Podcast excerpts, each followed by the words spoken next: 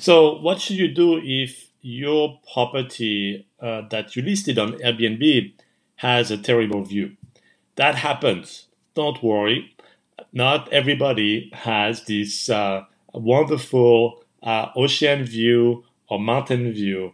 A lot of people that rent on Airbnb have vis a vis, meaning you can see uh, the other building or there's nothing really specific about the view that um, you can really advertise.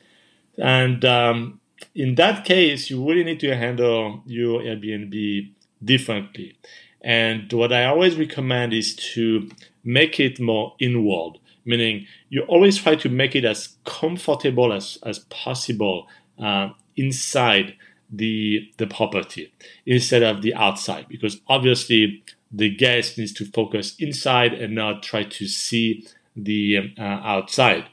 And um, it's important to make it comfy. And it may sound um, easier said than done, and you may not have the skill set to make it comfy.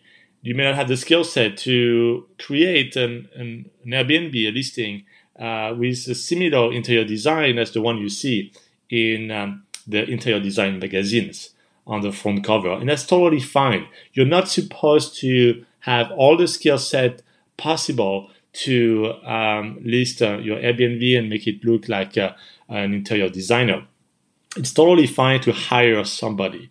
You can use the websites, for example, houzz.com, H O U Z Z.com, that has a lot of interior designer or use Yelp, but Houzz is um, um, a bit uh, more preferred to get the skill set and um, really try to uh, make this uh, place uh, um, very uh, very peaceful inside, where people just want to uh, look at this uh, uh interior design is very zen, very comfortable, and uh, that is the focus that you should have uh, in this case. Now, if the view has a big, big flow, like you have a view on the dump or something like that, then you have a problem, and you should have at first um, chose a place that doesn't have a big flow in the view.